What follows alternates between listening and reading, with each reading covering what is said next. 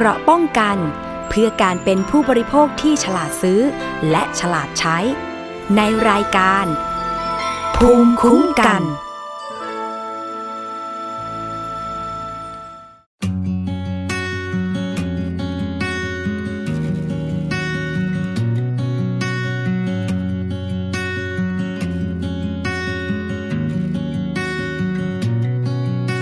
บทความที่ฉันได้เขียน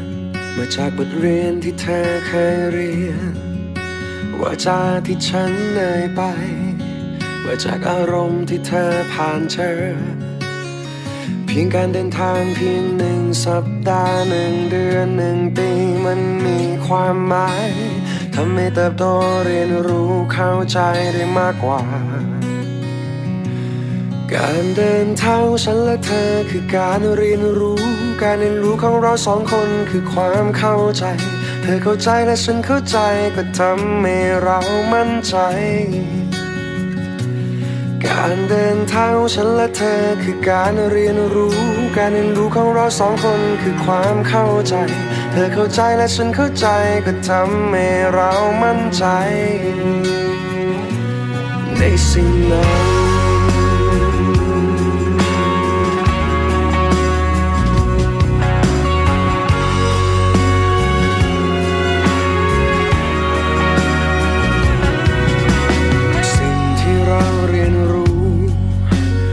ริมตัวการก้าวเดินเรื่องราวที่เราเผชิญอยู่ที่เราเข้าใจมันไหม เพียงการเดินทางเพียงหนึ่งสัปดาห์หนึ่งเดือนหนึ่งปีมันมีความหมายทำให้เติบโตเรียนรู้เข้าใจได้มากกว่า การเดินทางของฉันและเธอคือการเรียนรู้ การเรียนรู้ของเราสองคนคือความเข้าใจ เธอเข้าใจและฉันเข้าใจก็ทำให้เรามั่นใจ การเดินทางของฉันและเธอคือการเรียนรู้ การเรียนรู้ของเราสองคนคือความเข้าใจ เธอเข้าใจและฉันเข้าใจก็ทำให้เรามั่นใจ ในสิ่งนั้น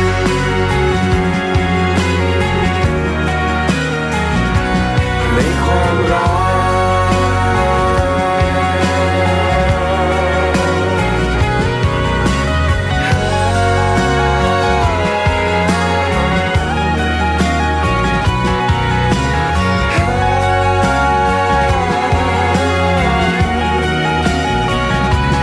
การเดินทางฉันและเธอคือการเรียนรู้ การเรียนรู้ของเราสองคนคือความเข้าใจ ธอเข้าใจและฉันเข้าใจก็ทำให้เรามั่นใจการเดินทางของฉันและเธอคือการเรียนรู้ การเรียนรู้ของเราสองคนคือความเข้าใจ เธอเข้าใจและฉันเข้าใจก็ทำให้เรามั่นใจ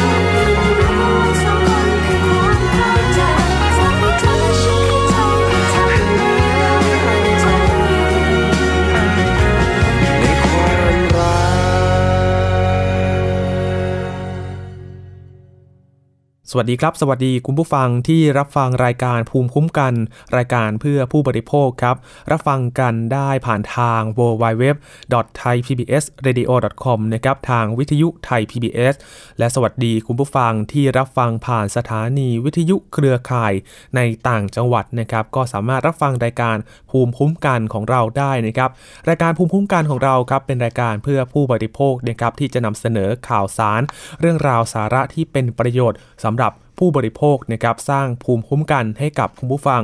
ในการรับรู้รู้เท่าทันในเรื่องของผู้บริโภคนะครับ วันนี้อยู่กับผมทรณินเทพวงศ์ครับสำหรับรายการภูมิคุ้มกันในวันนี้นะครับ จะมาติดตาม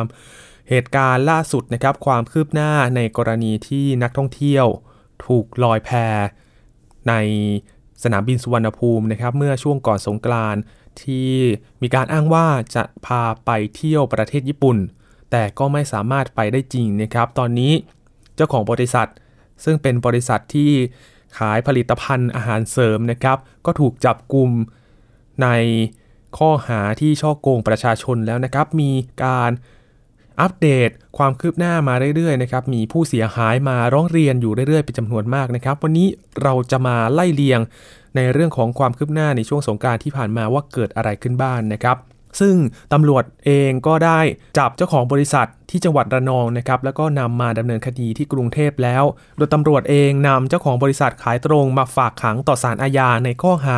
ช่อโกงประชาชนนะครับเมื่อวันที่ 16 เมษายนที่ผ่านมา โดยคัดค้านการยื่นประกันตัว ซึ่งทนายก็ระบุว่าในช่วงนั้นว่ายังจะไม่ยื่นประกันตัวนะครับส่งผลให้ผู้ต้องหาถูกเข้าเรือนจำพิเศษกรุงเทพมหานคร ทางตำรวจกองปราบปรามก็ได้ควบคุมตัวนางสาวพระสิทธิ์อารินชลาพิษ ผู้ต้องหาคดีช่อโกงประชาชน กรณีหลอกขายทัวร์ญี่ปุ่น มาที่ศาลอาญาครับ เพื่อขออำนาจฝากขังเป็นผลัดแรก โดยยื่นคัดค้านประกันตัวพร้อมให้เหตุผลว่าเป็นคดีที่มีผู้เสียหายจำนวนมาก และประชาชนสนใจ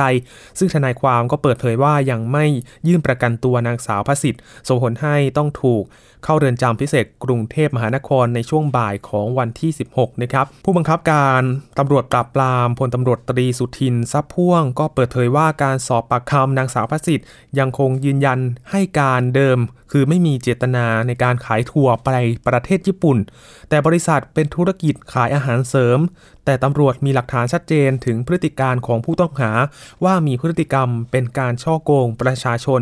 พร้อมทำการอายัดทรัพย์สินในบัญชีรวมกว่า 3 ล้านบาทนะครับ ขณะที่ตรวจสอบพบด้วยว่านางสาวประสิทธิ์ก็ยังมีหมายจับของศาลแขวงพระนครเหนืออีกหนึ่งหมายจับด้วยกัน พร้อมด้วยนายก้องสรันแสงประภา ที่มีผู้เสียหายเข้าแจ้งความไว้ที่สถานีตำรวจนครบาลห้วยขวางเมื่อปี 2559 นะครับ เป็นเรื่อง หลอกเรียกค่ามัดจำในการถ่ายแบบเด็กอายุ 9 ปีเป็นเงิน 220,000 บาท โดยไม่มีการถ่ายแบบจริง ขณะที่เครือญาติของนางสาวพระสิทธิ์ยังถูกควบคุมตัวตามมาตรา 44 ที่มณฑลทหารบกที่ 11 และตำรวจเข้าสอบปากคำทั้งหมดเพื่อเป็นพยานหลักฐาน แต่ไม่มีการแจ้งข้อหากับบุคคลเหล่านั้นสำหรับคดีนี้ตำรวจเชื่อว่ามีผู้เกี่ยวข้องอีกหลายคนนะครับในฐานะแม่ข่ายตำรวจอยู่ระหว่างรวบรวมหลักฐานเพื่อขอสารออกหมายจับ โดยคดีเป็นการทำงานร่วมกันทุกหน่วยในกองบัญชาการตำรวจสอบสวนกลาง ทั้งตำรวจท่องเที่ยว กองปราบปรามตำรวจปราบปรามการกระทำผิด เกี่ยวกับอาชญากรรมทางเทคโนโลยีตำรวจปราบปรามการกระทำความผิดเกี่ยวกับอาชญากรรมทางเศรษฐกิจและปปงแล้วในวันถัดมาก็มีความคืบหน้าอีกนะครับ ว่าตำรวจแจ้งข้อหาซ่องโจร นางสาวพระสิทธิ์อลินชลาพิษ เพิ่มหลังสารออกหมายจับญาติอีก 8 คน ซึ่งมีรถยนต์ 6 คัน ห้องพักคอนโดมิเนียม และก็เงินฝากในบัญชีอีกประมาณ 3 ล้านบาทของนางสาวพระสิทธิ์อรินชลาพิษ ถูกเจ้าหน้าที่ ป้องกันและปราบปรามการฟอกเงิน หรือว่าปปงอายัดไว้ตรวจสอบ หลังประชุมร่วมกับกองบังคับการปราบปรามเมื่อในช่วงเช้าในวันที่ 17 เมษายนนะครับตำรวจ ผู้บังคับการ กองปราบปรามนะครับพลตำรวจตรีสุทินทรัพย์พ่วงก็เปิดเผยภายหลังหารือ ในวันที่ 17 เมษายนว่าหน่วยงานที่เกี่ยวข้อง ในการดำเนินคดีนางสาวพิสิทธิ์ว่านอกจากจะถูกดำเนินคดีฐานร่วมกันช่อโกงประชาชน กรณี ลอยแพผู้เสียหายทัวร์ญี่ปุ่นแล้ว ขณะนี้ศาลได้ออกหมายจับญาติ และบุคคลใกล้ชิดของผู้ต้องหาอีกจำนวน 8 คน ซึ่งควบคุมตัวที่มณฑลทหารบกที่ 11 นะครับ ในข้อหาร่วมกันช่อโกงประชาชน และซ่องโจรแล้ว และในวันที่ 18 เมษายนทหารก็คุมตัวทั้งหมด ส่งกองปราบปรามดำเนินคดีในเวลา 10 นาฬิการวมทั้งพนักงานสอบสวนจะไปแจ้งข้อหาซ่องโจรเพิ่มเติมกับนางสาวพระสิทธิ์ที่ควบคุมอยู่ในทันทสถานหญิงกลางด้วยนะครับ สำหรับคดีนี้ยังมีผู้เสียหายยังทยอยเข้ามาแจ้งความอยู่เรื่อยๆนะครับคุณผู้ฟัง ซึ่งตำรวจก็ต้องใช้เวลาในการตรวจสอบหลักฐาน พร้อมเตรียมพิจารณา แจ้งข้อหาเพิ่มในข้อหานำข้อมูลเข้าสู่ระบบคอมพิวเตอร์อันเป็นเท็จอีกหนึ่งข้อหาด้วย ขณะเดียวกันก็ได้ประสานสำนักงานป้องกันและปราบปรามการฟอกเงิน หรือว่าปปง ในการอายัดทรัพย์สินหลายรายการไม่ว่าจะเป็นรถยนต์ อสังหาริมทรัพย์ หรือว่าเครื่องประดับรวมแล้วกว่า 12 ล้านบาทด้วยกัน ซึ่งมีความเคลื่อนไหวล่าสุดเมื่อวานนี้ครับคุณผู้ฟังครับมีการประชุมคดี โดยพลตำรวจเอกกวีสุภานันท์ที่ปรึกษาสัญญาบัตร10 พร้อมด้วยพลตำรวจตรีชวดิษแสวงพืช รองผู้บัญชาการตำรวจสอบสวนกลางในฐานะหัวหน้าชุดพนักงานสอบสวนที่ทำคดีและคณะทำงาน ประชุมความคืบหน้าคดีและตรวจสอบการทำสำนวนนะครับของนางสาวพสิทธิ์อดินชลาพิษหรือว่าโชกุล พร้อมเครือข่ายผู้ต้องหาตามคดี ร่วมกันช่อโกงประชาชนและซ่องโจร เมื่อวานนี้นะครับกรณีเปิดบริษัทจำหน่ายอาหารเสริมบำรุงสมอง และจัดทัวร์หลอกสมาชิกท่องเที่ยวประเทศญี่ปุ่นกว่า 1,000 คนเมื่อวันที่ 11 เมษายน หรือว่าช่วงก่อนสงกรานต์ที่ผ่านมานะครับขณะนี้มีผู้เสียหายเข้าแจ้งความกับพนักงานสอบสวนที่กองบังคับการปราบปราม แล้วกว่า 400 คนด้วยกันครับคุณผู้ฟัง และยังมีผู้เสียหายอีกหลายคนด้วยกัน ที่อยู่ระหว่างเข้าแจ้งความ แต่อยู่ในหลายพื้นที่นะครับจึงประสานให้เจ้าหน้าที่รับแจ้งความที่สถานีตำรวจในพื้นที่ของตนเองได้ก่อน จะรวบรวมข้อมูลมาที่กองบังคับการปราบปราม ส่วนผู้ต้องหาจำนวน 8 คนที่อยู่ระหว่างควบคุมตัวที่ห้องขังที่กองปราบปราม พนักงานสอบสวนจะยื่นคำร้องขออนุมัติศาลฝากขังในผลัดแรกในวันนี้ก่อนเที่ยงนะครับ พร้อมเตรียมพิจารณาความผิดผู้ต้องหาเพิ่ม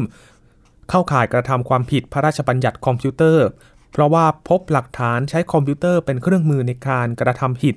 แต่ยังไม่พบความเชื่อมโยงในการกระทำความผิดตามมาตรา 112 นอกจากนี้นะครับ อาจจะแจ้งข้อหาบุคคลที่เกี่ยวข้องเพิ่มเติมด้วย ซึ่งทำหน้าที่เป็นเครือข่ายบริษัทอาหารเสริมของนางสาวพสิทธิ์ หรือที่รู้จักกันในนามสินแสโชกุนนะครับ นอกจากนี้ที่ปรึกษาสัญญาบัตร 10 ยังเปิดเผยว่าตอนนี้ได้ประสาน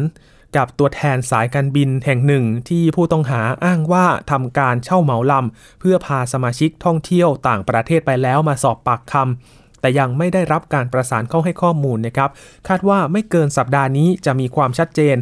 ในเรื่องของการเช่าเครื่องบินเหมาลำของนางสาวพสิทธิ์ และจะมีการประชุมความคืบหน้าในทางคดีอีกครั้งในวันศุกร์นี้ นั่นก็คือวันพรุ่งนี้นั่นเองนะครับนี่คือความเคลื่อนไหวล่าสุด ในคดีของสินแสโชกุนที่หลอกนักท่องเที่ยว หลอกสมาชิก พาไปเที่ยวที่ประเทศญี่ปุ่น แต่ไม่ได้พาไปจริงนะครับทำให้นักท่องเที่ยวถูกลอยแพที่สนามบินสุวรรณภูมิ เป็นจำนวนมากถึงหลักพันคนเลยทีเดียวครับ จากกรณีที่เกิดขึ้นนะครับกระทรวงพาณิชย์ ก็ได้มีการประชุมครับแล้วก็เพิ่มความเข้มงวดในการตรวจสอบบริษัทที่มีความเสี่ยงหลอกลวงประชาชน โดยเน้นเชื่อมโยงข้อมูลระหว่างหน่วยงาน เพื่อให้ง่ายในการตรวจสอบป้องกันนะครับกรมพัฒนาธุรกิจการค้าร่วมกับ 13 หน่วยงานที่เกี่ยวข้องนะครับ อาทิสำนักงานตำรวจแห่งชาติ ตำรวจท่องเที่ยว กรมการปกครอง กรมสอบสวนคดีพิเศษ สำนักงานคณะกรรมการคุ้มครองผู้บริโภค ประชุมเพื่อกำหนดมาตรการ แนวทางและวิธีป้องกัน ผู้ประกอบธุรกิจทุกประเภทนะครับ ที่มีแนวโน้มหลอกลวงประชาชน หรือมีพฤติกรรมเข้าข่ายแชร์ลูกโซ่ รัฐมนตรีช่วยว่าการกระทรวงพาณิชย์นายสนธิรัตน์สนธิจิรวงศ์ระบุว่าการหารือในครั้งนี้ เป็นไปตามคำสั่งของนายกรัฐมนตรี เพื่อป้องกันบริษัทดำเนินธุรกิจหลอกประชาชนนะครับ เช่น กรณีบริษัท WealthEver โดยยอมรับว่า กระบวนการตรวจสอบบริษัทในปัจจุบันเป็นเรื่องยากเนื่องจากขึ้นอยู่กับแต่ละประเภทของธุรกิจ เช่น กระทรวงพาณิชย์มีหน้าที่อนุญาตจัดตั้งจดทะเบียนนิติบุคคล แต่หากผู้ประกอบธุรกิจขายตรงนะครับหรือว่าท่องเที่ยวต้องขออนุญาตที่สำนักงานคณะกรรมการคุ้มครองผู้บริโภค และกรมการท่องเที่ยวนะครับ นอกจากนี้รัฐมนตรีช่วยว่าการกระทรวงพาณิชย์ยังเห็นว่า แนวทางการแก้ปัญหาจะต้องเชื่อมโยงข้อมูลระหว่างกัน ทั้งข้อมูลบริษัท การประกอบธุรกิจ การเปลี่ยนชื่อ และการรวบรวมรายชื่อบริษัทที่มีความเสี่ยงหลอกลวงประชาชน เพื่อเฝ้าระวัง โดยเฉพาะธุรกิจที่มีการร้องเรียนสูง เช่น ธุรกิจขายตรงและท่องเที่ยว โดยขณะนี้นะครับพบว่าธุรกิจขายตรงมีแนวโน้มเพิ่มมากขึ้น เนื่องจากภาวะเศรษฐกิจชะลอตัวทำให้หลายคนต้องการหารายได้เพิ่มที่ได้ผลตอบแทนเร็ว ประชาชนจึงต้องตรวจสอบข้อมูลกับหน่วยงานที่เกี่ยวข้องก่อนนะครับ หากสนใจทำธุรกิจว่าได้รับการอนุญาตถูกต้องหรือไม่นะครับจากกรณีนี้ก็เป็นกรณีศึกษาทำให้หน่วยงานที่เกี่ยวข้องก็เพิ่มความเข้มงวดในการตรวจสอบข้อมูลของบริษัทนะครับ และจากกรณีซินแสโชกุนที่กลายเป็นเหตุการณ์ที่เรียกได้ว่าต้มตุ๋นระดับชาติ จนทำให้มีผู้เสียหายถูกหลอกหลายคนนะครับไปรวมตัวกันที่สนามบินสุวรรณภูมินับพันคน และถูกลอยแพ แล้วก็ถูกนำเสนอบนโลกของโซเชียลมีเดียนะครับ ก็มีผู้ใช้อินเทอร์เน็ตจำนวนมาก พูดถึงกระแสเหล่านี้กันอย่างเนืองแน่นในช่วงก่อนสงกรานต์ที่ผ่านมานะครับ ตั้งแต่ช่วงคืนวันที่ 11 เมษายนต่อเนื่องจนถึงรุ่งเช้าวันรุ่งขึ้น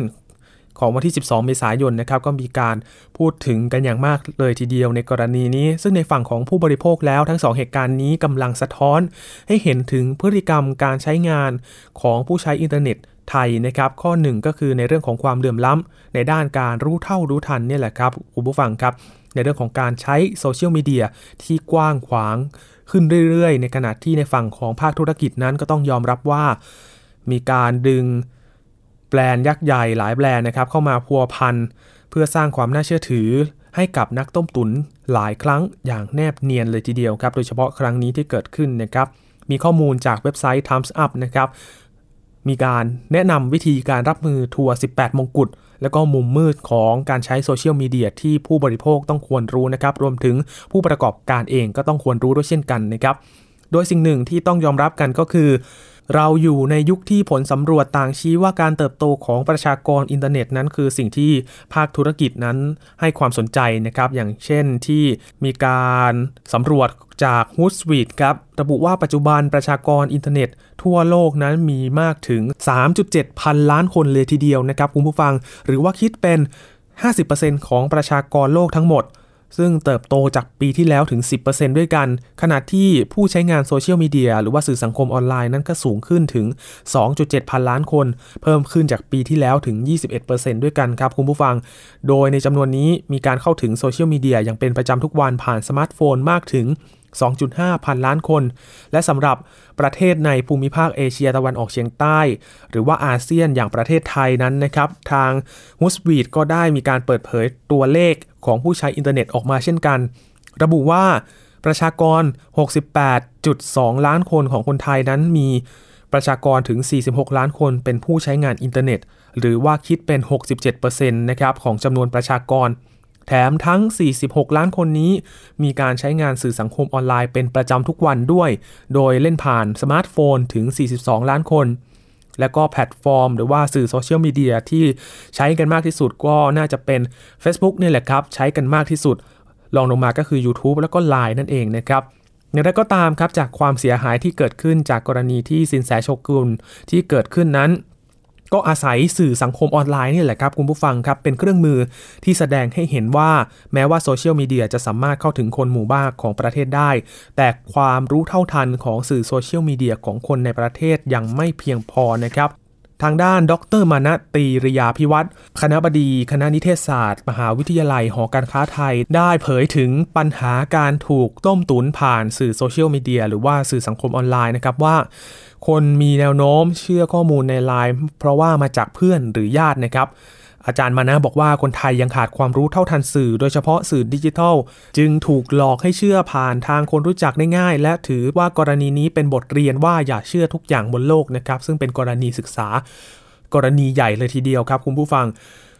โซเชียลมีเดียการใช้โซเชียลมีเดียนั้นก็ควรจะมีสติ แล้วก็ตรวจเช็คให้มั่นใจก่อนนะครับ พร้อมกันนี้ อาจารย์มานะยังบอกว่าในอนาคตอาจจะมีการฉ้อโกงผ่าน สื่อสังคมออนไลน์มากขึ้นมากกว่านี้อีกนะครับ เนื่องจากว่าคนใช้สื่อโซเชียลมากขึ้น และมีความไว้ใจข้อมูลในโซเชียลกันเยอะนั่นเอง ทางด้านประธานเจ้าหน้าที่เทคโนโลยี จากเว็บไซต์พันทิปคุณอภิศิลป์ ตรุงกานนท์ในฐานะเป็นอีกหนึ่งแพลตฟอร์มนะครับ ซึ่งเป็นกระทู้พันทิป ที่มีการนำเสนอข้อมูลความไม่ชอบมาพากลของธุรกิจขายอาหารเสริมแพ็กเกจท่องเที่ยวประเทศญี่ปุ่นในช่วงเทศกาลสงกรานต์ของบริษัทของซินแสโชกุนนี้นะครับก็ให้ความเห็นว่ากรณีทัวร์ของซินแสโชกุนนั้นจุดเด่นของแพลตฟอร์มนี้ก็คือพันทิปนะครับคือมีสมาชิกที่มีความรู้ความเชี่ยวชาญในแวดวงต่างๆ เยอะมาก มีสมาชิกที่มีความรู้เรื่องการบิน การท่องเที่ยวญี่ปุ่น และธุรกิจ MLM เข้ามาช่วยกันวิเคราะห์ว่าโปรโมชั่นของทัวร์ของซินแสโชกุนนี้มีความเป็นไปได้มากน้อยแค่ไหน ซึ่งสมาชิกส่วนใหญ่ก็มีความคิดเห็นไปในทางเดียวกันนะครับว่าความคิดเห็นตรงกันว่าแบบเป็นไปได้ยากที่จะเกิดทริปนี้เกิดขึ้นนะครับ ซึ่งกระทู้พันทิปเองก็เป็น สื่อหนึ่งนะครับที่หลายๆ คนสมาชิกในกระทู้พันทิปก็มาให้ความเห็นวิพากษ์วิจารณ์ว่ากรณีที่เกิดแพ็กเกจทัวร์แบบนี้นั้นมีความเป็นไปได้มากหรือไม่นะครับอย่างไรก็ตาม ถึงแม้ว่าในกระทู้นั้นมีผู้ใช้งานมาสอบถามเกี่ยวกับ การมีอยู่จริงของทัวร์ดังกล่าว จะได้รับความสนใจจากสมาชิกพันทิปจำนวนมากนะครับทั้งมีการให้ข้อมูลตามความเป็นจริง แต่เหตุการณ์ในวันที่ 11 นั้นก็ถือว่าเป็นเหตุการณ์ที่ร้ายแรงนะครับ ซึ่งประธานเจ้าหน้าที่เทคโนโลยีจากเว็บไซต์พันทิป ก็ให้ความเห็นว่าไม่ต่างจาก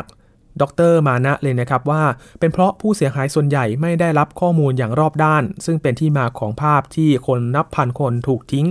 อยู่กลางสนามบินสุวรรณภูมินี้นะครับจนกลายเป็นข่าวใหญ่ ที่เรียกได้ว่าดังไปทั่วโลกเลยนะครับ นอกจากนี้ผู้เชี่ยวชาญยังเตือนให้แบรนด์นะครับหรือว่าผู้ประกอบการเองให้เฝ้าระวัง ถูกอ้างอิงหาผลประโยชน์ด้วยนะครับ อย่างเช่นสายการบินที่ถูกอ้างอิง ในการใช้ทัวร์ประเทศญี่ปุ่นในรอบนี้นะครับ นอกจากในมุมมองของผู้บริโภคแล้วที่ได้รับความเสียหายจากเหตุการณ์ ต้มตุ๋นดังกล่าวแล้วนะครับ จะเห็นที่ว่าในฝ้าของผู้ประกอบการในหลายองค์กรเองก็ถูกดึง มาเพื่อที่จะสร้างความน่าเชื่อถือในการหลอกลวงด้วยเช่นกันนะครับคุณผู้ฟังครับ ซึ่งในจุดนี้ทางผู้อำนวยการฝ่ายกลยุทธ์ดิจิทัลของ MyShare Thailand คุณชนฤทัยทวิธารานนท์ก็ได้ให้ความเห็นอย่างน่าสนใจนะครับว่าสำหรับกรณีการใช้แบรนด์ที่มีชื่อเสียง หรือว่าผู้ประกอบการที่เป็นที่ยอมรับกันในวงกว้างมาใช้อ้างอิงในเชิงการตลาดแบบนี้ มีการใช้กันมานานแล้วนะครับ ซึ่งเป็นวิธีที่เรียกได้ว่าดึงดูดลูกค้ามาให้ความสนใจ ในตัวของสินค้าและก็บริการและก็สร้างความน่าเชื่อถือได้ คุณชวนฤทัยก็บอกว่าเมื่อมาถึงในจุดที่ทุกคนสามารถเข้าถึงอินเทอร์เน็ต และใช้โซเชียลมีเดียอย่างกว้างขวางการที่แบรนด์ต่างๆ หรือว่าผู้ประกอบการที่มีมูลค่าสูงถูกดึงมาใช้สร้างความน่าเชื่อถือนั้นก็ยิ่งทำได้ง่ายขึ้นนะครับ ทั้งด้วยวิธีที่ถูกต้องแล้วก็ไม่ถูกต้องที่เป็นเช่นนี้ก็เพราะว่า ตัวผลิตภัณฑ์ ตัว สินค้าและบริการที่นำไปอ้างอิงนั้นไม่สามารถเข้ามาดูแลและจัดการได้อย่างทั่วถึง ยิ่งเป็นสินค้าและบริการที่เกิดใหม่ ต้นทุนต่ำก็ต้องการดึงดูดความสนใจจากลูกค้าด้วยการโน้มน้าว แล้วก็การปิดการขายให้เร็วที่สุด การใช้ชื่อของผู้ประกอบการรายใหญ่ ๆ มาอ้างอิง ก็ถูกนำมาใช้เป็นวิธีการหนึ่งที่ทำให้ลูกค้านั้นสนใจได้เร็วขึ้นนะครับ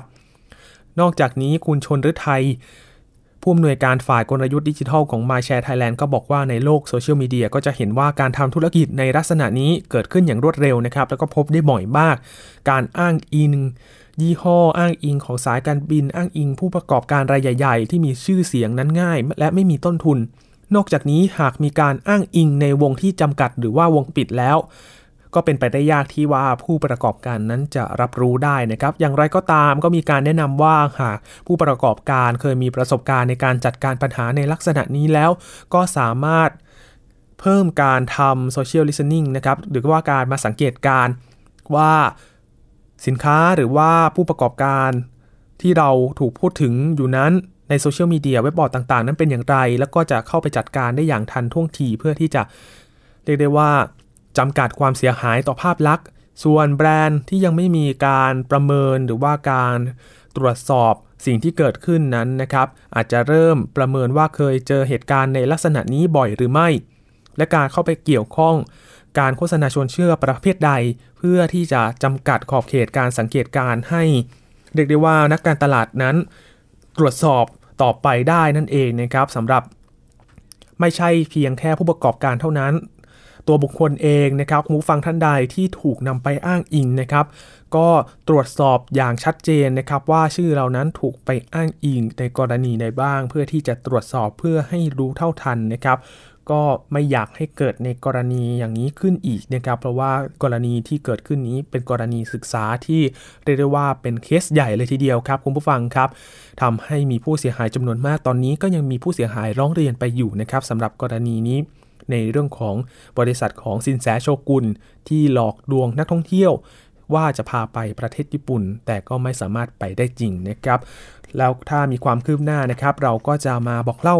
ให้ฟังกันในรายการภูมิคุ้มกันแบบนี้ต่อไปครับเอาละครับคุณผู้ฟังครับช่วงนี้พักกันสักครู่ก่อนนะครับ ช่วงหน้ามาติดตามข่าวสารอื่น ๆ กันต่อกับรายการภูมิคุ้มกันครับรายการเพื่อผู้บริโภคครับ เกราะป้องกัน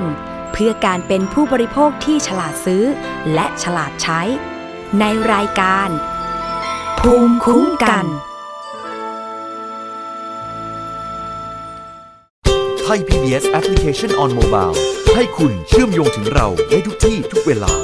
ได้สัมผัสติดตามเราทั้งข่าว รายการรับชมรายการโทรทัศน์ และฟังรายการวิทยุที่คุณชื่นชอบ สดแบบออนไลน์สตรีมมิ่งชมรายการย้อนหลัง ข้อมูลกิจกรรม Thai PBS ร่วมเป็นนักข่าวพลเมือง รายงานข่าวกับเรา และอีกหลากหลายฟังก์ชัน ให้คุณดาวน์โหลดได้ฟรี ทุกระบบปฏิบัติการ ติดตามข้อมูลเพิ่มเติมได้ที่ www.thaipbs.or.th/digitalmedia คุณเชื่อหรือไม่ ครีมหน้าใสขาวเร่งกระปุกเดียวเอาอยู่ 3 วันเห็นผล กาแฟลดความอ้วนเร่งด่วน 7 วันลดลง 10 กิโล ผลิตภัณฑ์เสริมอาหารผิวขาววิ่งเปล่งประกายออร่าภายในหนึ่งสัปดาห์ ถ้าคุณเชื่อ คุณกำลังตกเป็นเหยื่อโฆษณาโอ้อวดเกินจริง อยากสวยอย่าเสี่ยง อย่าหลงเชื่อคำโฆษณา ผลิตภัณฑ์สุขภาพโอ้อวดเกินจริง อยากสวยแบบไม่เสี่ยง ค้นหาความจริงที่ถูกต้องได้ที่ www.oy.com หรือ Oy Smart Application ด้วยความปรารถนาดีจากสำนักงานคณะกรรมการอาหารและยากระทรวงสาธารณสุข ฟังสปอตตัวนี้แล้ว อย่าเพิ่งตกใจนะครับ พี่น้องชาวไทย วันนี้ประเทศไทยมีผู้สูงอายุถึง 10 ล้านคนจำนวนผู้สูงอายุจะมีมากกว่าเด็กและวัยรุ่นหนึ่งใน 10 ต้องอยู่ตามลำพัง อายุจะยืนยาว แถมยังเจ็บป่วยและยากจน คุณคงไม่อยากเป็นหนึ่งในนั้นใช่ไหมครับ เตรียมตัวให้พร้อมตั้งแต่วันนี้ หัวใจไม่มีวันชรา ไทย PBS ติดปีกความคิด เกราะป้องกัน เพื่อการเป็นผู้บริโภคที่ฉลาดซื้อ และฉลาดใช้ ในรายการ ภูมิคุ้มกัน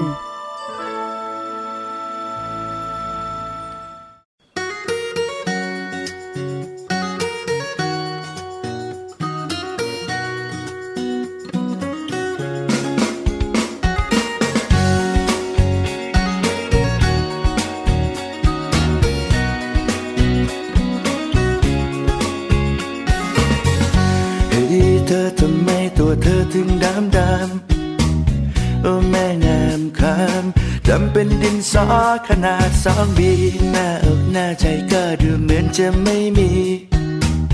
จอแบนอย่างนี้หมอเกาหลีคงไม่รับทางท่อนแขนก็จัดว่าใหญ่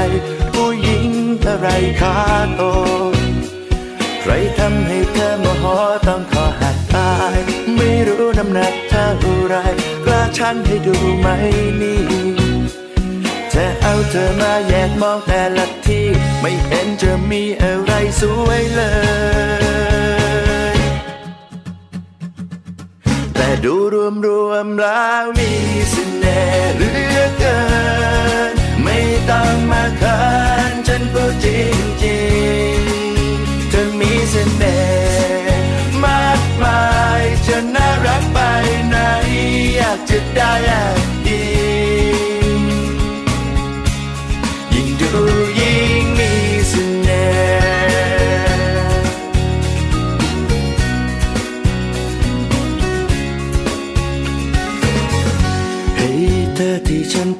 ยเสมอมา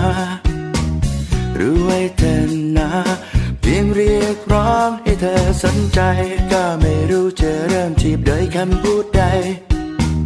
ที่ล้อเลียนไป จริงๆแล้วมันคลั่งไคล้เธอน่ารักตอนเธอพูดจาลึกซึ้งถ้าเป็นเรื่องใจ เธอมองอะไรอะไรด้วยความอ่อนโยนไม่สมบูรณ์แต่สมดุล ภาพรวมเธอแล้วโดนรู้ไหมใจฉันดวงนี้มันสับสนหลงไหลเธอจนหมดใจแล้วเออพอดูรวมรวมแล้วมีเสน่ห์เหลือเกิน ไม่ต้องมาเขินฉันพูดจริงจริงๆเธอมีเสน่ห์ จะได้แอบดียิ่งดูยิ่งมีเสน่ห์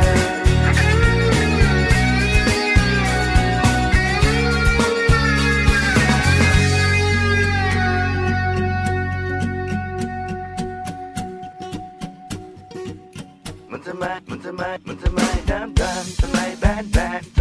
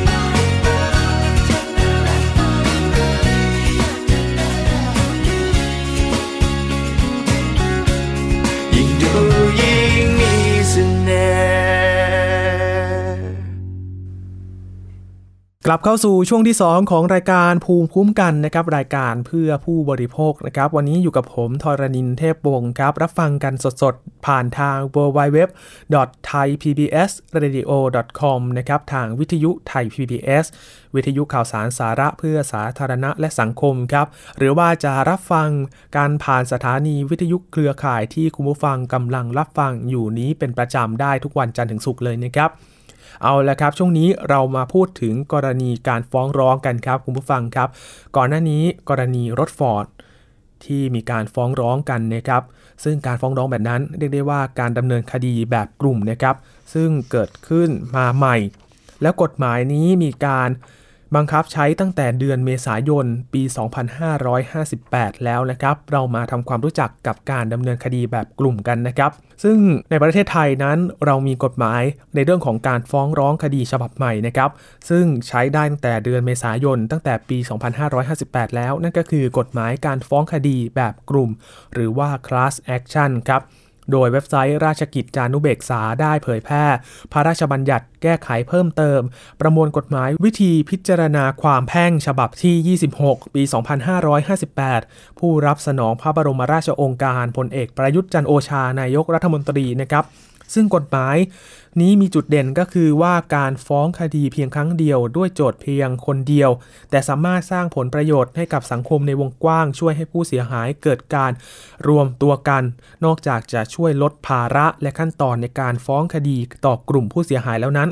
ยังช่วยให้ศาลสามารถทำงานได้อย่างมีประสิทธิภาพ และรวดเร็วยิ่งขึ้นด้วย ที่สำคัญการฟ้องคดีแบบกลุ่มยังเป็นการแสดงให้เห็นถึงพลังของผู้บริโภค ในการรวมกลุ่มกันเพื่อปกป้องสิทธิของตนเองนะครับที่ชัดเจนที่สุดวิธีหนึ่งเลยครับ กฎหมายการฟ้องคดีแบบกลุ่มนี้ในต่างประเทศมีการดำเนินคดีแบบกลุ่มมานานแล้วนะครับ ส่วนในประเทศไทยนั้น เริ่มที่จะใช้กฎหมายตัวนี้แล้วเช่นกัน แล้วแบบไหนที่จะเรียกว่าการฟ้องคดีแบบกลุ่มนะครับ หลักๆสำคัญคือที่ศาลจะใช้พิจารณาว่าคดีที่ต้องการฟ้องเข้าข่ายที่จะใช้วิธีการฟ้องร้องคดีแบบกลุ่มหรือไม่นั้นมีดังนี้นั่นก็คือ 1. ครับความเหมือนของข้อเท็จจริง และข้อกฎหมายของกลุ่มสมาชิกที่ต้องการฟ้องร้อง ข้อกล่าวหาได้แสดงว่ามีผลกระทบต่อกลุ่มนั้นทั้งหมดนะครับ ที่เข้ารวมกลุ่มเป็นกลุ่มพ้องกัน และเมื่อเกิดการพิจารณาคดีจนถึงมีขั้นบทลงโทษแล้ว กลุ่มสมาชิกผู้เข้าร่วมฟ้องทั้งหมด จะได้รับการชดเชยอย่างทั่วถึงและก็เท่าเทียมด้วยนะครับ ก็ตัวอย่างเช่นกรณีฟ้องของ รถฟอร์ดที่มีการรวมตัวรวมตัวกันนะครับ ในกรณีเดียวกันก็คือว่ารถมีปัญหาทางผู้บริโภคที่มีลักษณะเหมือนกันก็รวมตัวกันยื่นฟ้องกับโจทย์นะครับ และ 2 ครับเป็นคดีที่ผู้เสียหาย หลายคนรวมกลุ่มกันแสดงตัวตนว่ามีความประสงค์จะร่วมเข้าร่วมการฟ้องคดีเป็นจำนวนมาก ซึ่งหากการ ใช้การดำเนินคดีแบบสามัญทั่วไป ก็จะทำให้เกิดความยุ่งยากต่อการดำเนินคดี และสร้างภาระต่อศาลทำให้เกิดความซ้ำซ้อนในการดำเนินคดีนะครับ 3. หากใช้วิธีการดำเนินคดีแบบกลุ่มแล้วก็จะเป็นธรรมและมีประสิทธิภาพมากกว่าการดำเนินคดีอย่างสามัญ 4. โจทย์นั่นก็คือตัวแทนของกลุ่มผู้ที่ทำหน้าที่ในการดำเนินคดี ตามขั้นตอนต่างๆ ในศาลให้แสดงให้เห็นถึงลักษณะที่เหมือนกันของกลุ่มบุคคลที่นำมาฟ้องร้องชัดเจนนะครับ เพียงพอและเป็นตัวแทนที่สามารถให้ความเห็นว่ามีศักยภาพ พอในการทำหน้าที่แทนสมาชิกทั้งหมดในกลุ่ม และ 5 ครับ โจทย์และทนายความฝ่ายโจทย์ในการดำเนินคดีแบบกลุ่มต้องเป็นผู้ที่มีคุณสมบัติที่จะทำหน้าที่คุ้มครอง และผลประโยชน์ให้กับสมาชิกกลุ่มได้อย่างเพียงพอและเป็นธรรม โดยสารต้องพิจารณาผู้ที่เป็นโจทย์ และทนายความฝ่ายโจทย์โดยละเอียดและรอบคอบนะครับ ซึ่งข้อดีของการฟ้องคดีแบบกลุ่มนั้นก็คือ 1 เลย ช่วยลดจำนวนคดีที่จะนำขึ้นสู่ศาลนะครับ ส่งผลให้การดำเนินพิจารณาคดี และบังคับคดีเป็นไปอย่างสะดวก และก็รวดเร็วมากขึ้น และเกิดแนวทางการตัดสินใจที่ไม่ขัดแย้งกัน เพราะหากใช้วิธีการฟ้องร้องคดีแบบทั่วไปในลักษณะเดียวกัน แต่มีผู้เสียหายจำนวนมาก หากผู้เสียหายแต่ละคนต่างคนต่างไปฟ้องคดีก็จะทำให้มีคดีเข้าสู่ศาลจำนวนมากนะครับ แล้วก็ยิ่งทำให้การพิจารณาคดีล่าช้าอีกด้วย 2. ลดภาระของผู้เสียหายบางกลุ่มบางคนที่อาจไม่มีศักยภาพเพียงพอที่จะดำเนินคดีในศาล การฟ้องคดีแบบกลุ่มจึงเป็นเหมือนการลดภาระให้กับกลุ่มคนจำนวนมากนะครับที่ได้รับความเสียหาย และสมควรได้รับการชดเชยเยียวยา และแก้ปัญหาที่เกิดขึ้น โดยมีตัวแทนของผู้เสียหาย ด้วยการทำหน้าที่ต่างๆ ฟ้องคดีแทนให้ 3. ช่วยเป็นบรรทัดฐานของการพิจารณาคดี เพราะมีผู้เสียหายจำนวนมาก เพราะผู้เสียหายจำนวนมากใช้วิธีฟ้องแบบทั่วไป ต่างคนต่างฟ้อง ผลของคดีที่ออกมาอาจจะไม่เหมือนกันการชดเชยเยียวยาผู้เสียหายแต่ละคน อาจจะไม่มีความเท่าเทียมกัน การฟ้องคดีแบบกลุ่ม จะทำให้ผลของคดีที่เป็นมาตรฐานเดียวกันนั้น ผู้เสียหายทุกคนที่มีชื่อร่วมอยู่ในคดี ในกลุ่มนั้นนะครับก็จะได้รับการชดเชยเยียวยาเฉลี่ยกันอย่างเหมาะสมและเท่าเทียมด้วยกันนะครับและ4ครับเป็นเครื่องมือเตือนใจให้กับหน่วยงานต่างๆ ผู้ประกอบการผู้ผลิตสินค้าไม่กล้าทำละเมิด หรือว่าสร้างความเสียหายต่อผู้บริโภคและประชาชนทั่วไปด้วย หากมีการฟ้องร้องคดีแบบกลุ่ม ไม่ว่าจะเป็นความผิดที่เกิดขึ้นเล็กน้อยแค่ไหนนะครับ ก็อาจถูกนำมาฟ้องร้องเป็นคดีความได้โดยการรวมกลุ่ม ทำให้ความเสียหายที่เคยมองว่าเล็กน้อยนั้น กลายเป็นความเสียหายที่ใหญ่ขึ้นนะครับการชดเชยก็ย่อมมากขึ้นไปด้วย จากเดิมที่ผู้ที่ได้รับความเสียหายส่วนมาก เมื่อได้รับความเสียหายที่เล็กน้อยมักจะเพิกเฉยนะครับไม่ได้รับการเรียกร้องสิทธิและฟ้องร้องเป็นคดีความ เพราะว่า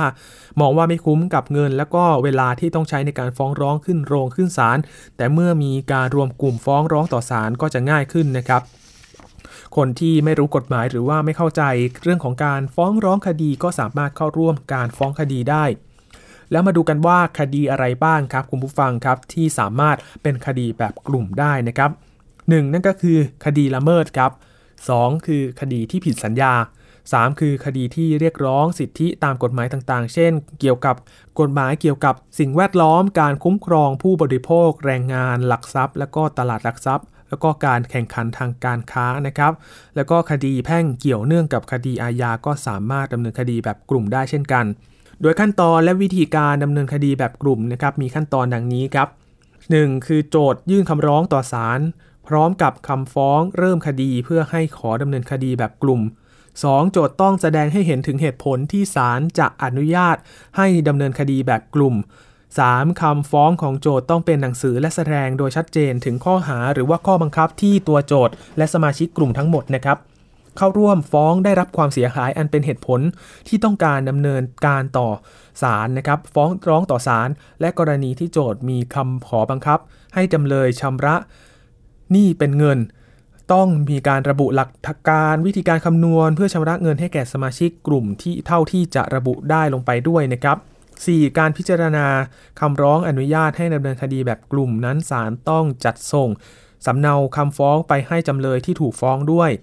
จากนั้นศาลจะต้องฟังคู่ความทุกฝ่าย และมีการไต่สวนตามที่เห็นสมควรเพื่อเป็นข้อมูลพิจารณาว่าคดีนี้ศาลจะอนุญาตให้วิธีการฟ้องคดีแบบกลุ่มหรือไม่นะครับ ถ้ามีการฟ้องยื่นต่อศาลแล้วทางศาลเองก็จะต้องไป ส่งสำนวนไปให้ผู้ถูกร้องด้วยนะครับเพื่อที่จะรับทราบได้ทั่วกันนะครับ 5. เมื่อศาลมีคำสั่งอนุญาตให้ดำเนินคดีแบบกลุ่มแล้วศาลจะรับคำร้องไว้พิจารณาตามขั้นตอนของศาลต่อไปนะครับ โดยทนายความของโจทก์ก็ถือว่าเป็นทนายความของกลุ่มด้วยเหมือนกัน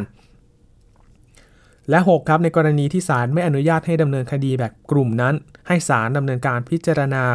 ต่อไปอย่างคดีสามัญนนะครับ หรืออาจทำการ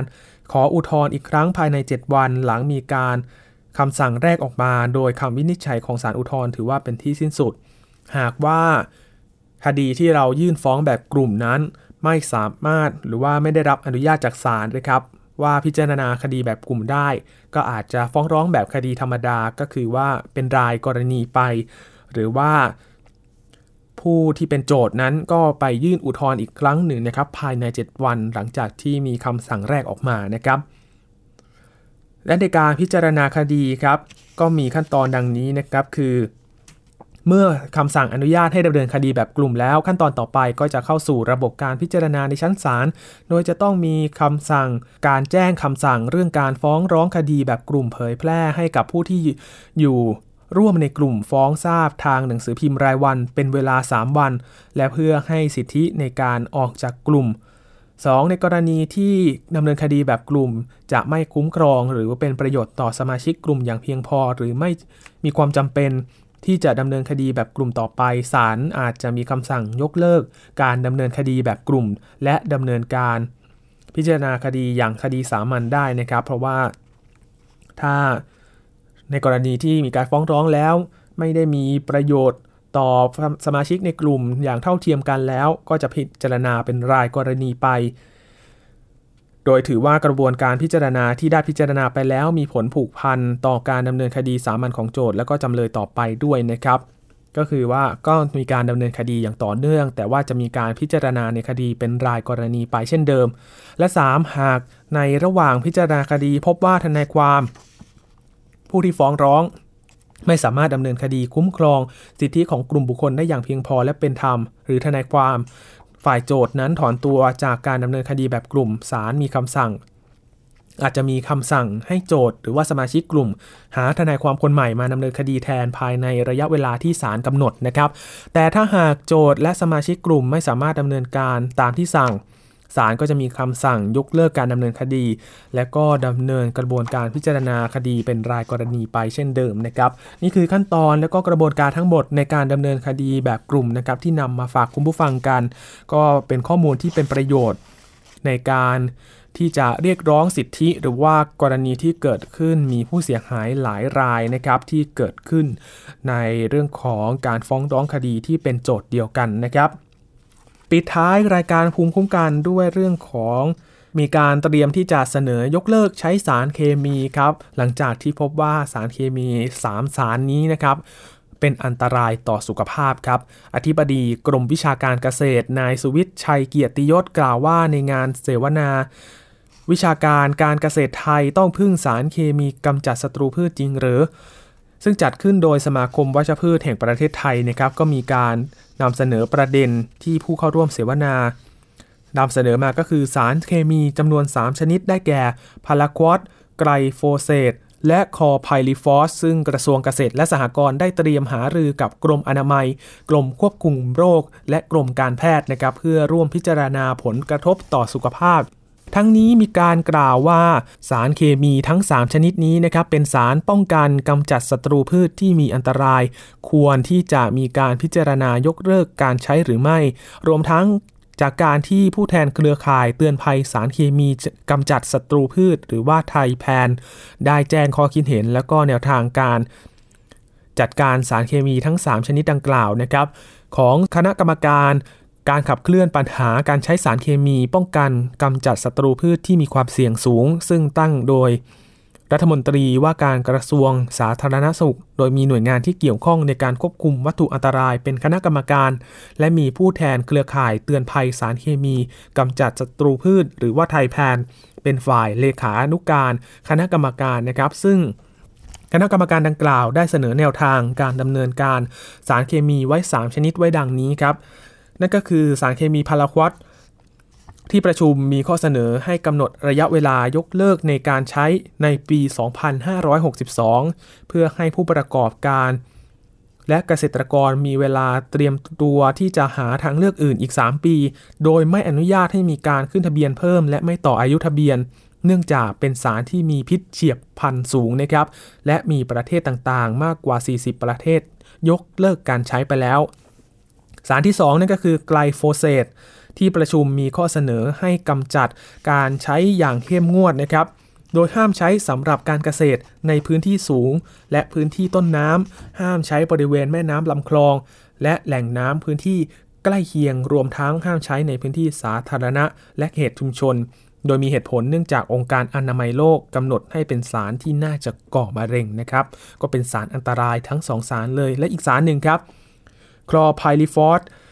ที่ประชุมมีข้อเสนอให้ยกเลิกใช้ในบ้านเรือน ส่วนการใช้ทางการเกษตรให้กำหนดระยะเวลายกเลิกการใช้ในปี 2562 นะครับ เพื่อให้ผู้ประกอบการ และเกษตรกรมีเวลาเตรียมตัวหาทางเลือกอื่น อีก 3 ปี โดยไม่อนุญาตให้มีการขึ้นทะเบียนเพิ่ม และไม่ต่ออายุทะเบียน และกำจัดการใช้อย่างเข้มงวด ในภาคการเกษตร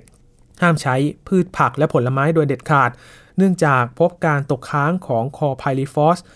อยู่ในกลุ่มสารเคมีที่ตกค้างสูงสุดเป็นอันดับ 2 รองมาจากคอเบนตาซิม และสหรัฐอเมริกาอังกฤษรวมถึงจีนด้วยก็ได้ออกข้อกำหนดห้ามใช้ในผักและผลไม้ทุกชนิดจนถึงหลายประเภทด้วยกันนะครับ อธิบดีกรมวิชาการเกษตรก็กล่าวอีกว่ากรมวิชาการเกษตรก็ได้รับฟังข้อเสนอของคณะกรรมการและได้แจ้งว่าจะนำข้อมูลที่ได้รับ การเสนอนั้นมาให้หน่วยงานที่เกี่ยวข้องพิจารณา ได้แก่ข้อมูลที่เกี่ยวกับการอันตรายต่อสุขภาพ กรมวิชาการเกษตร จะให้กรมอนามัย กรมควบคุมโรค และกรมการแพทย์ ซึ่งมีความชำนาญการในเรื่องดังกล่าวพิจารณานะครับ ส่วนในเรื่องของการใช้ทางการเกษตร พิษตกค้าง และด้านผลกระทบด้านสิ่งแวดล้อม กรมวิชาการเกษตร จะมอบให้คณะทำงานดำเนินการเกี่ยวกับวัตถุอันตราย ที่ต้องเฝ้าระวัง ซึ่งมีผู้แทนรับผิดชอบในแต่ละสาขาวิชา พิจารณาข้อมูลทางวิชาการ โดยใช้หลักเกณฑ์การจัดวัตถุอันตราย เข้าอยู่ในรายการเฝ้าระวังของกลุ่มวิชาการเกษตรจำนวน 12 ข้อนะครับซึ่งหลักเกณฑ์ดังกล่าวเป็นไปตามมาตรฐาน FAO และ WHO โดยกำหนดให้พิจารณาให้แล้วเสร็จภายในเดือนพฤษภาคมนี้นะครับ ซึ่งดูจากทั้ง 3 สารที่บอกมานี้นะครับเป็นสารที่ที่อันตรายต่อสุขภาพมากนะครับ ถ้ามีการยกเลิกก็จะเป็นการห่างไกลจากสารเคมีทั้ง 3 สารนี้นะครับ เพราะว่าทั้ง 3 สารอย่างที่บอกไปอันตรายต่อสุขภาพนะครับ ก็เป็นการลดสารที่อันตรายนั้นห่างไกลจากตัวเรานะครับห่างไกลจากผู้บริโภคอย่างเราด้วย เพราะว่าบางสารนั้นก็ปนเปื้อนอยู่ในผลิตภัณฑ์ทางการเกษตร แล้วก็บางสารนั้นก็อยู่ในสิ่งแวดล้อมนะครับ ถ้าใช้ในสิ่งแวดล้อมก็อาจจะก่อมะเร็ง แล้วก็มีผลต่อสุขภาพทางด้านอื่น ๆ ได้ด้วยเช่นกันครับ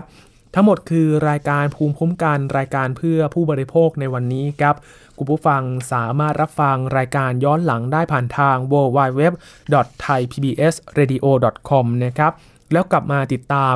ข่าวสาร สาระ เพื่อผู้บริโภคได้ใหม่ในตอนหน้านะครับ ผมทรณินเทพวงศ์ลาไปก่อนครับ สวัสดีครับ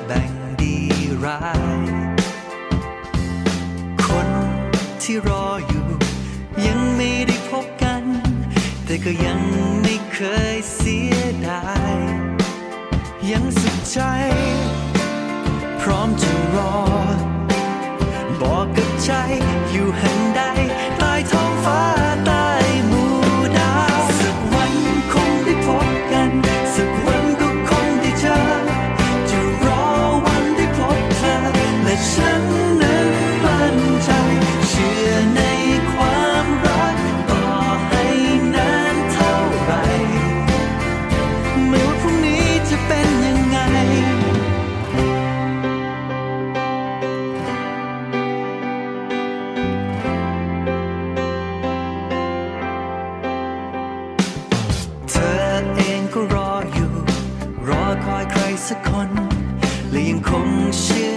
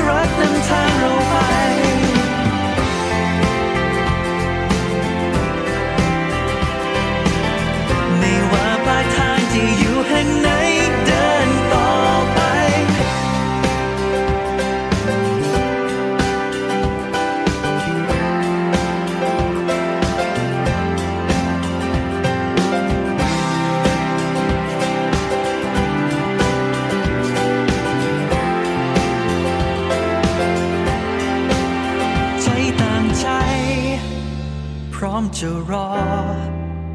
คนที่มีหัวใจใกล้กัน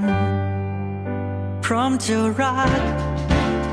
จนกว่าวันนั้น บอกตัวเองอยู่แห่งใดใต้ท้องฟ้าใต้หมู่ดาวสักวันคงได้พบ